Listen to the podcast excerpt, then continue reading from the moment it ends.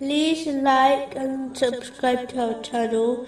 Leave your questions and feedback in the comments section. Enjoy the video. Moving on to chapter 20, verses 58 to 60. Then we will surely bring you magic like it. So make between us and you an appointment. Moses said, Your appointment is on the day of the festival. So Pharaoh went away, put together his plan, and then came to Moses.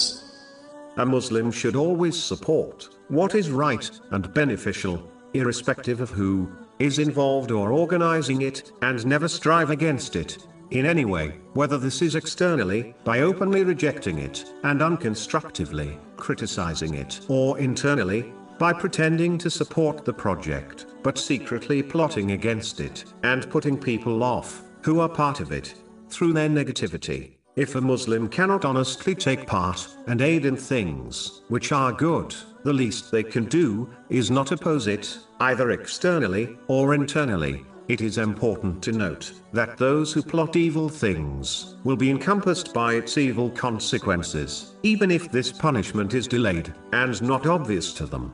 Chapter 35, verse 43. But the evil plot does not encompass except its own people. Moving on to chapter 20, verse 61. Moses said to the magician summoned by Pharaoh, Woe to you!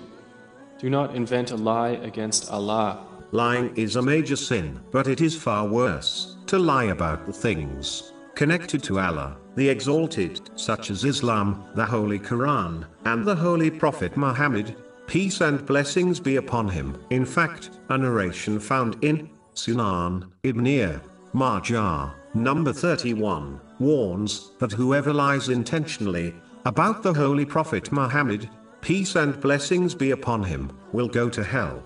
Therefore, a Muslim should not only avoid intentionally lying about things connected to Allah, the Exalted, but they should even strive to avoid unintentionally lying. This is caused when one fails to fulfill their duty of obtaining useful knowledge, which has been advised in a narration found in Sunan Ibn Majah, number 224. This leads to ignorance, which can lead one to making untruthful statements about Allah, the Exalted.